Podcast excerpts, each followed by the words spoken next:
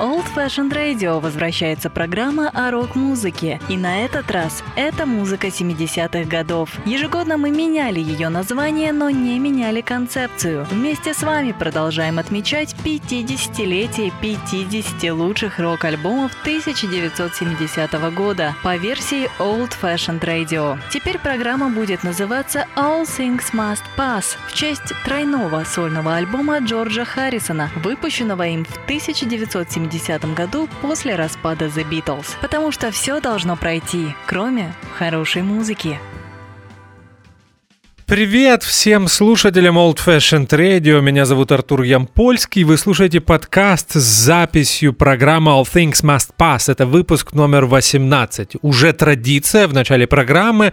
Я напоминаю вам о возможности помочь нашей радиостанции. Если вам нравится Old Fashioned Radio, вам нравится музыка, которую мы крутим, те программы, которые мы делаем, то на сайте OFR.FM есть кнопка Donate, нажав которую вы попадаете на страничку оплаты. Там есть возможность выбрать сумму, выбрать, будет ли эта оплата единоразовой или ежемесячной.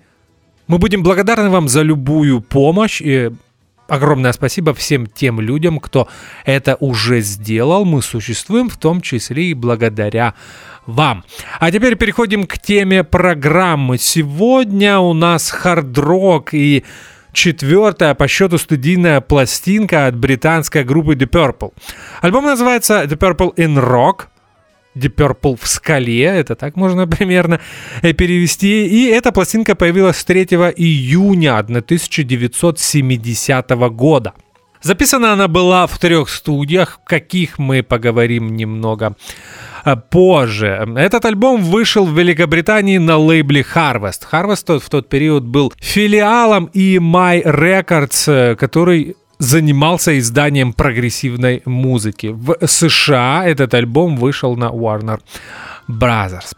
Ну что же, это второе появление Deep Purple в рок-программе на Old Fashioned Radio и первое появление так называемого Mark II, второго э, состава группы Deep Purple, который абсолютное большинство поклонников этого коллектива считают классическим. Начинаем слушать Deep Purple in Rock, первый трек на альбоме называется Speed King, король скорости. Speed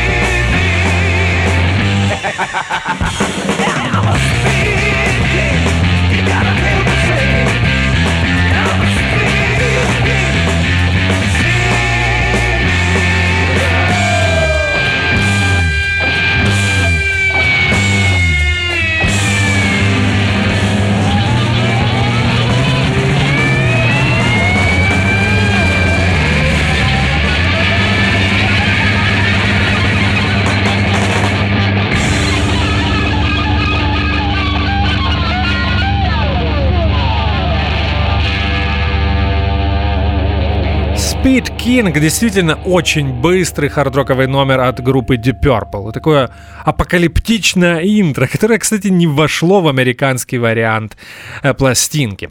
Я где-то читал, что риф к этой песне написал Роджер Гловер, бас-гитарист э, группы Deep Purple, после того, как Ричи Блэкмор, гитарист этой группы, упомянул, что ему бы хотелось записать нечто похожее на песню Fire The Jimi Hendrix Experience. В тексте здесь есть множество отсылок к рок-н-ролльной классики от Элвиса Пресли, Чека Берри и Литл Ричарда. В середине есть практически преджазованный батл между органистом Джоном Лордом и гитаристом Ричи Блэкмором. Я думаю, э, сразу нужно озвучить состав, тем более это новый состав. В прошлом году мы слушали третью студийную пластинку группы Deep Purple. Она также и называлась Deep Purple. Там были другие музыканты.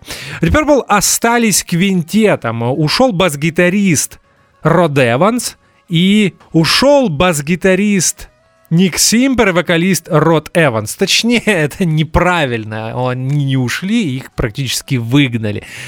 Кстати, на самом деле немного жутковатая история, потому что я читал, что Ник Симпер и Род Эванс узнали о том, что их выгоняют из группы от менеджмента и от друзей, коллег-музыкантов. Просто начали ходить э, слухи, что трое из оставшихся участников группы Deep Purple репетируют с другими музыкантами. Очень некрасивая история, но это абсолютно в стилистике Ричи Блэкмора, который был таким настоящим bad guy. Э, так, чтобы не использовать слово похуже в эфире на Old Fashioned Radio. Так вот, Трое участников остались. Барабаны Ян Пейс, на органе играет Джон Лорд, гитара Ричи Блэкмор и два новых участников, вокалист Ян Гиллан и бас-гитарист Роджер Гловер. Вы знаете, я Вспоминаю, э, в одном из буклетов э, дисков Deep Purple я читал отрывок интервью Яна Гиллана, и он говорит о том, что никогда не понимал, почему Ричи Блэкмор так пренебрежительно относился к первому составу. Ян Гиллан говорит, что мне первый состав очень нравился, более того, я даже был фанатом этих пластинок. Вы знаете, я, может быть, соглашусь со вторым вокалистом э, группы Deep Purple, мне кажется, просто эти два состава играли очень э, разную музыку, их не стоит э, сравнивать. Мне нравится, тоже нравится первый состав группы Deep Purple. Я очень люблю их третью студийную пластинку, которую мы слушали в прошлом году в рок-программе. Называлась она Deep Purple. И это был последний альбом с Родом Эвансом и Ником Симпером. И мы продолжаем слушать Deep Purple in Rock. И следующий трек называется «Кровопиец» Bloodsucker.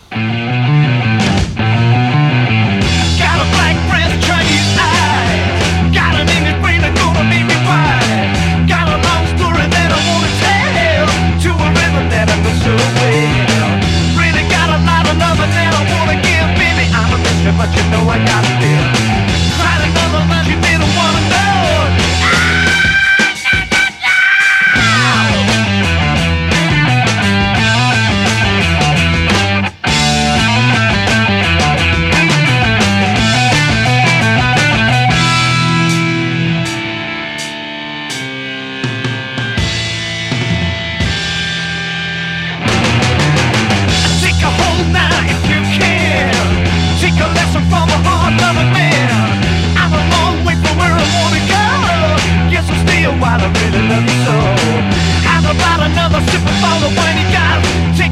Me a given here, I think of life.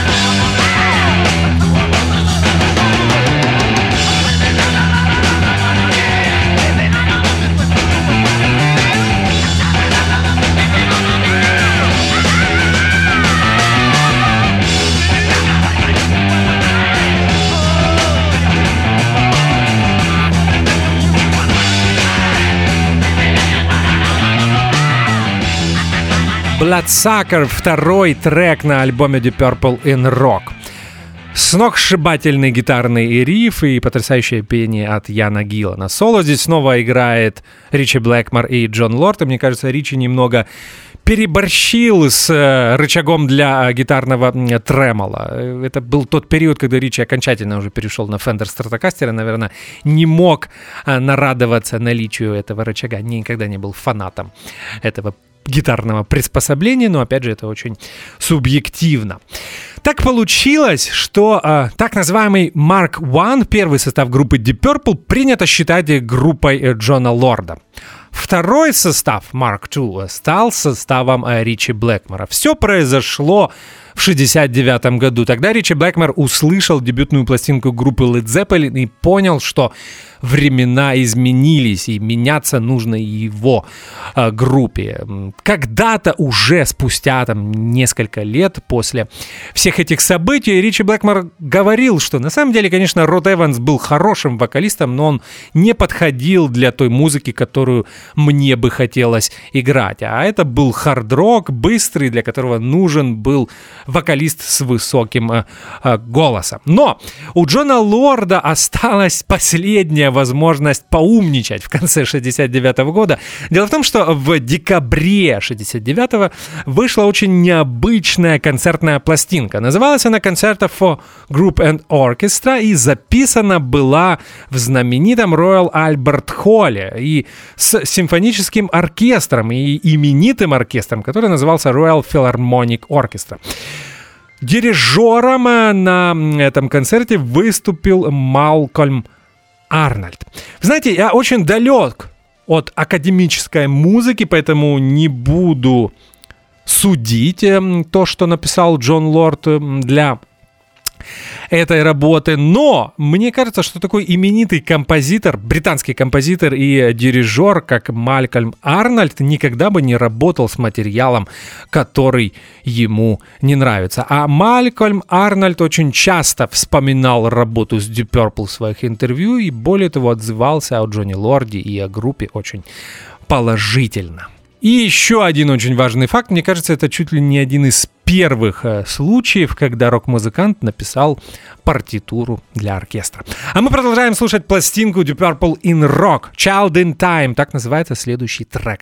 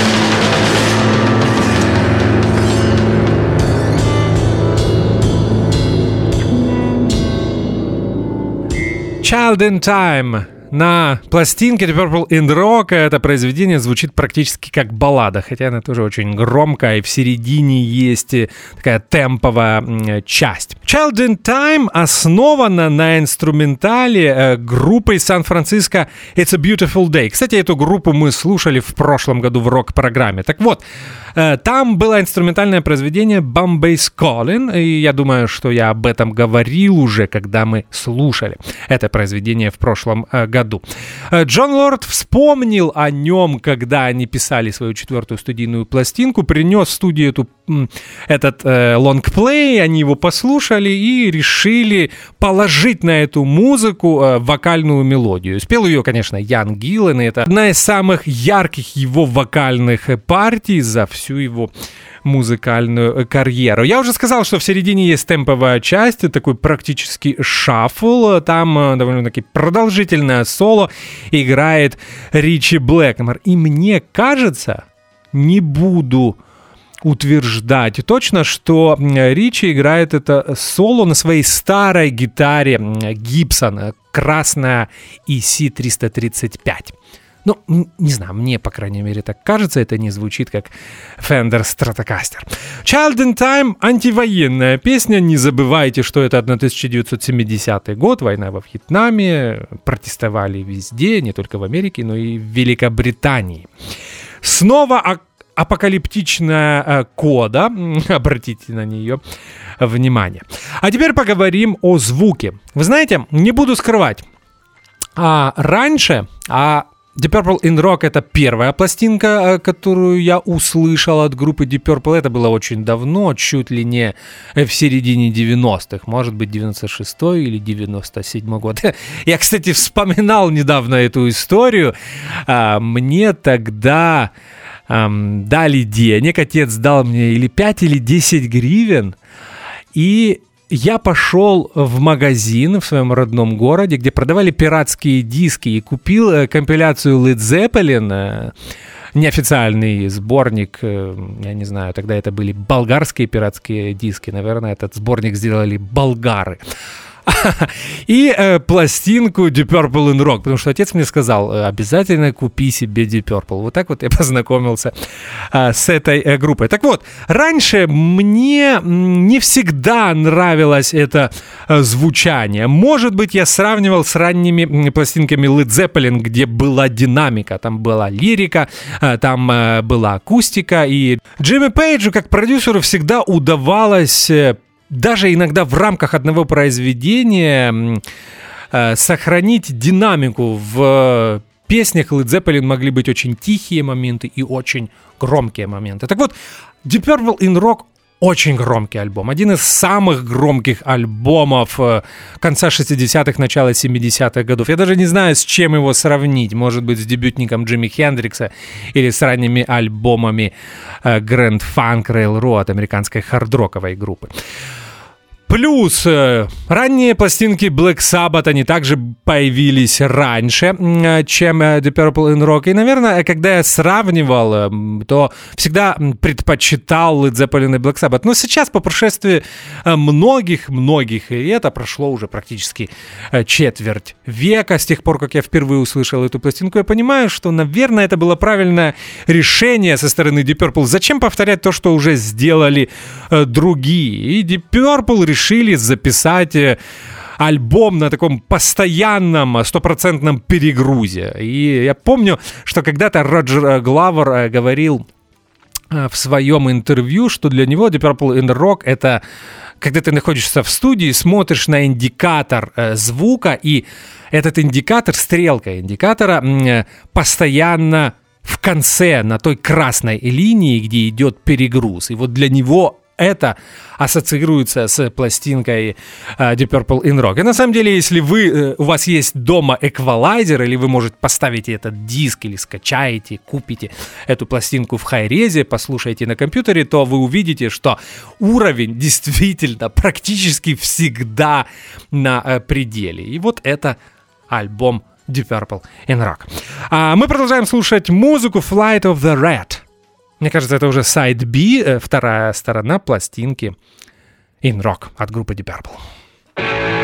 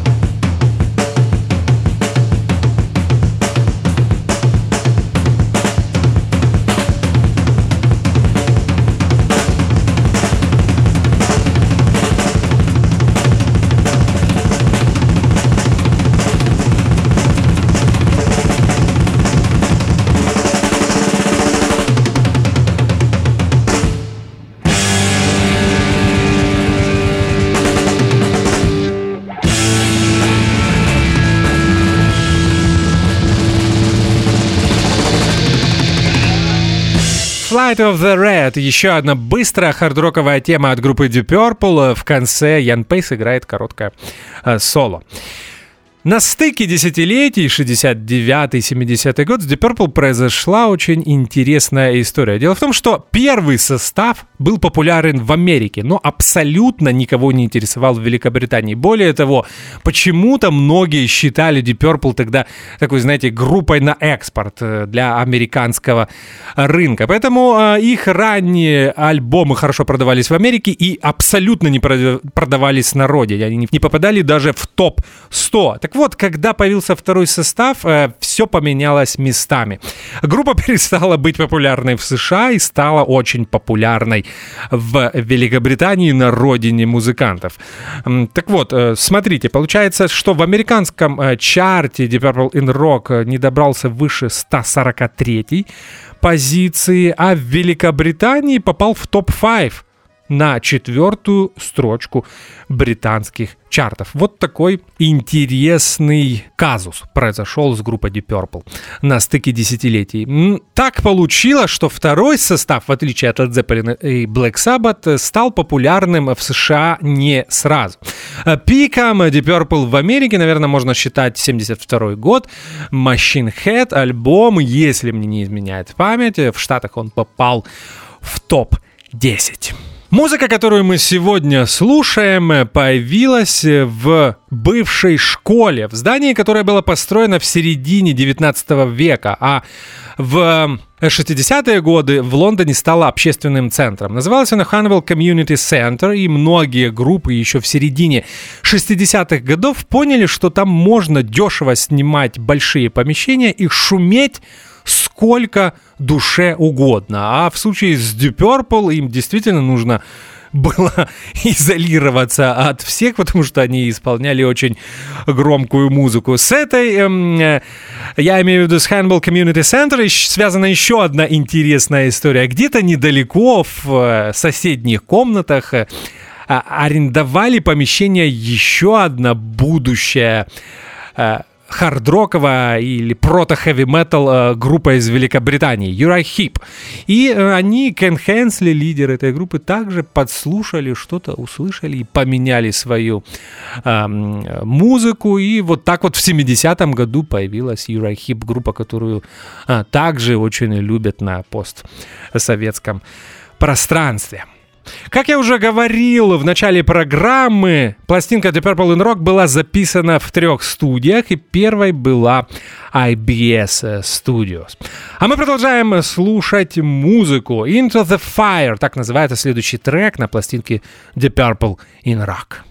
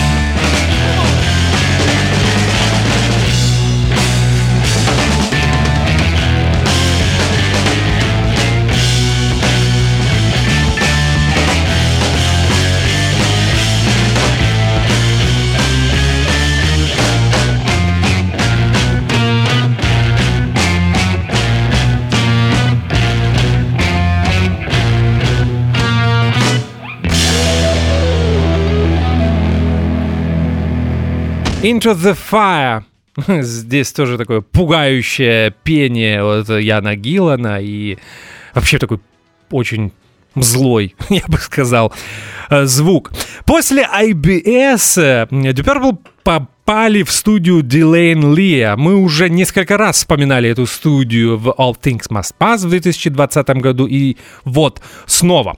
В этой студии звукорежиссером был Мартин Бёрч, и вот так началась дружба и сотрудничество группы Deep Purple с этим звукорежиссером. Э, Мартин Бёрч, опять же, если я не ошибаюсь, работал с Deep Purple до самого конца, я имею в виду до конца группы в 70-е годы, потому что в 80-е они возродились, до 76 -го года и записал их э, все э, пластинки, причем и третьего состава, и четвертого.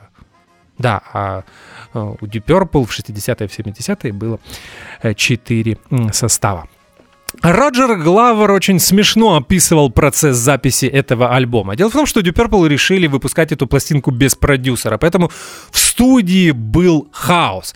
Роджер Главер рассказывал, что на пульте было десятки рук, и каждый добавлял, что-то убавлял, кричал, что его не слышно, другой говорил, что если слышно тебя, не слышно меня, ну и так далее, и так далее. Поэтому а, Ян Пейс тоже рассказывал в интервью, что, например, если они слушали записанный трек, и э, Ян понимал, что он сыграл очень классную сбивку, он бежал к пульту, поднимал уровень, чтобы эту сбивку было слышно. Если он где-то ошибался, играл не очень хорошо, он убавлял э, э, рычаги на э, пульте.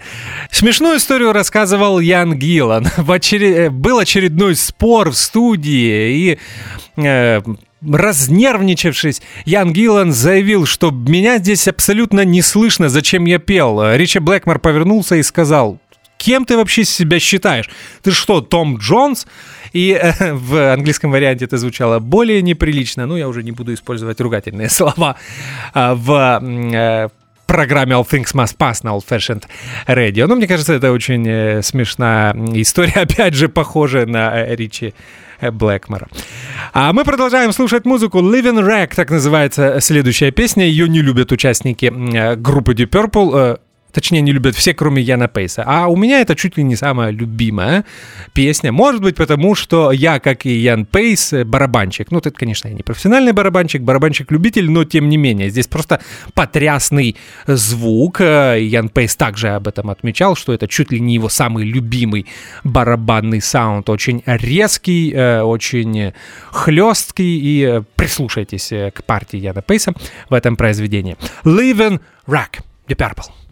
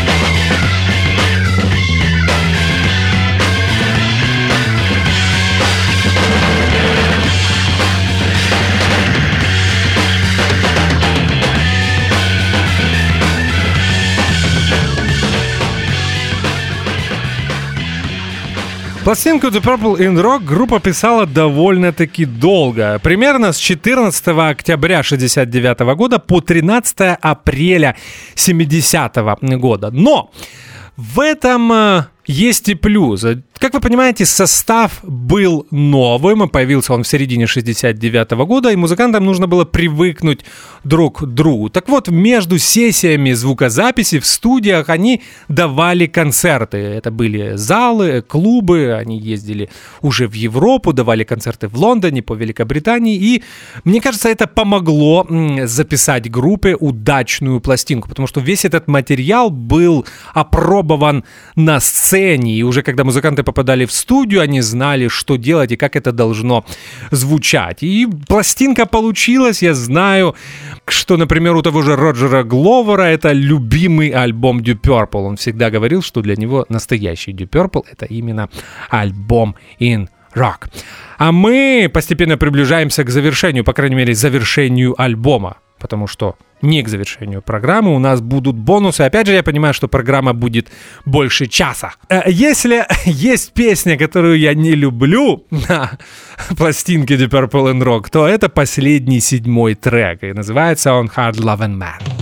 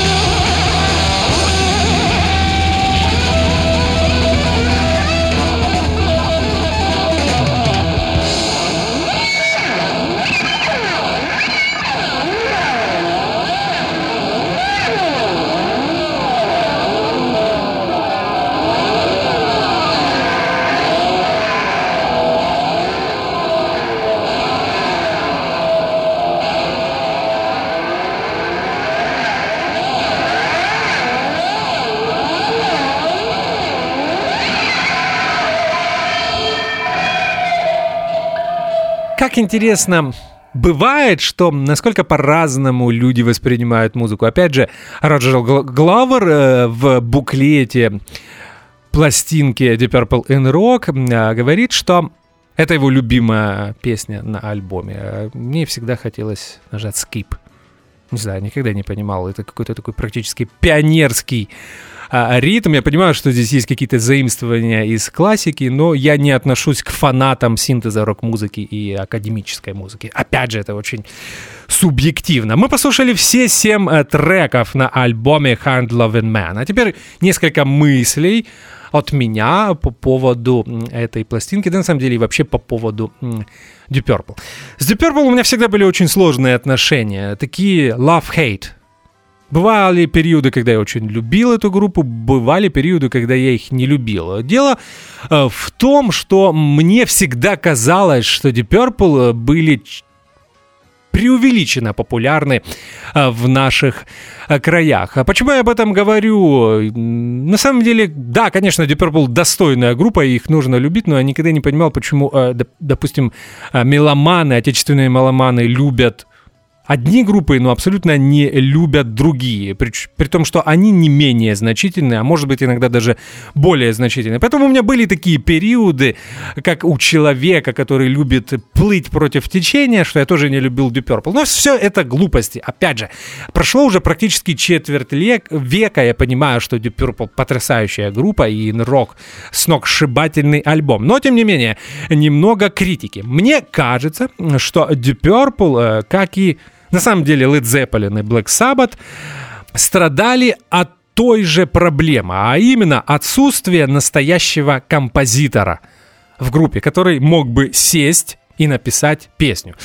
Вот подумайте, ни одну из песен этого альбома вы не исполните за роялем или, например, с акустической гитарой. Просто потому, что они не будут звучать, если вы поменяете аранжировку. Для меня м- сила Deep Purple прежде всего в командной игре, в индивидуальном мастерстве э, музыкантов, э, конечно, в Яне Гиллане и в сокшибательных рифах. Но э, это хардроковая группа, и здесь должны быть рифы, потому что вся эта музыка строилась на рифах. Опять же, вы можете спорить с моим заявлением, но я никогда не скрывал это. То же самое могу сказать и про Led Zeppelin, и про Black Sabbath. А мы послушаем еще три трека. Сначала будет сингл, и называется он Black Knight. Его историю расскажу в следующем блоке.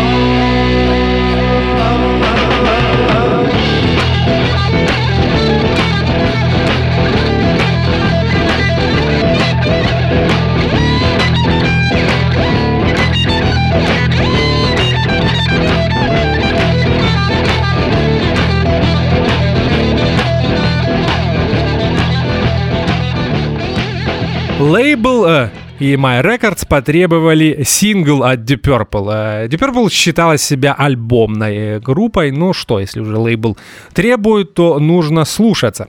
Они взяли риф у Blues Magus.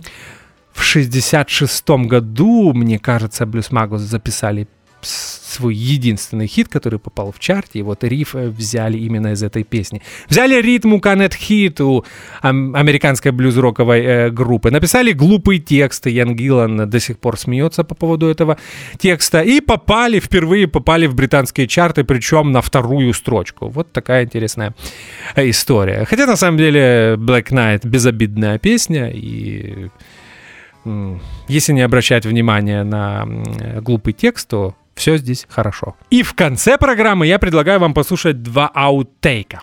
И об этом я об этом хотел сказать в середине программы, но э, вспомнилось именно сейчас.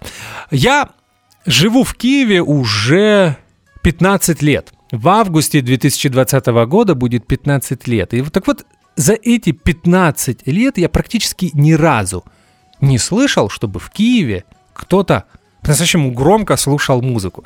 Я вспоминаю свое детство, а, или когда я был подростком, я шел по своему родному городу, и где-то, знаете, на расстоянии нескольких сот метров, допустим, если это лето, в открытое окно мог услышать верещащего Яна Гиллана, исполняющего, например, э, например, Child in Time, классику из альбома Deep Purple in Rock. И это так сейчас смешно вспоминать. Э, в Киеве я такое слышал один раз, мне кажется. Это было на Подоле, э, на улице Нижнеюрковской, где-то недалеко от Клоузера. Мне кажется, там есть общежитие. Я я даже не помню, что я там делал. Может быть, прогуливался. Я услышал, что в открытое окно э, из открытого окна доносятся какие-то жуткие звуки. Музыка, правда, была кошмарная. Это был совсем не Deep Purple in Rock. Я не знаю, какой-то, наверное, русский поп. Но не об этом речь. Я к тому, что не знаю почему. Может быть, просто потому что сейчас все музыку слушают на Bluetooth-колонках. Уже никто не покупает настоящие системы. А, кроме меломанов, я имею в виду, в которых есть усилитель, CD или виниловый проигрыватель, колонки. Э, сейчас времена поменялись. Поэтому вы уже не услышите Child in Time из окна. Я помню эти развивающиеся шторы и вокал Яна Гиллана. Очень смешные воспоминания. А мы э, послушаем аутейк эм, из альбома Deep Purple in Rock — это один из треков, который не вошел в этот альбом. Cry Free. Кстати, мне кажется, лучше бы они э, взяли Cry Free и убрали Hard Loved Man. Ну, опять же, очень субъективно.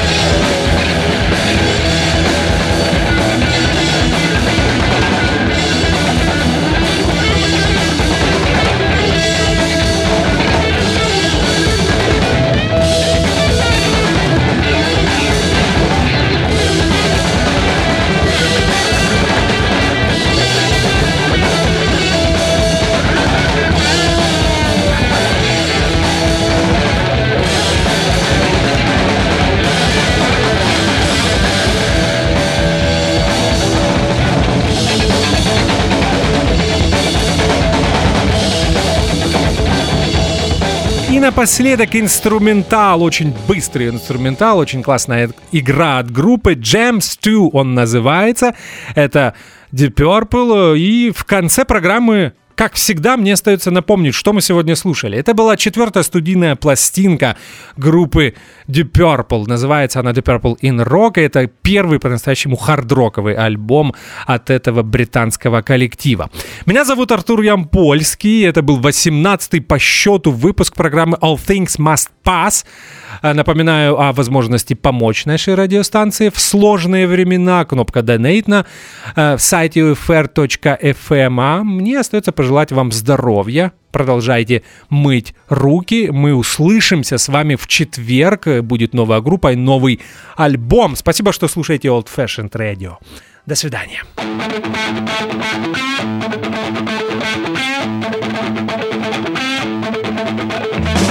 радио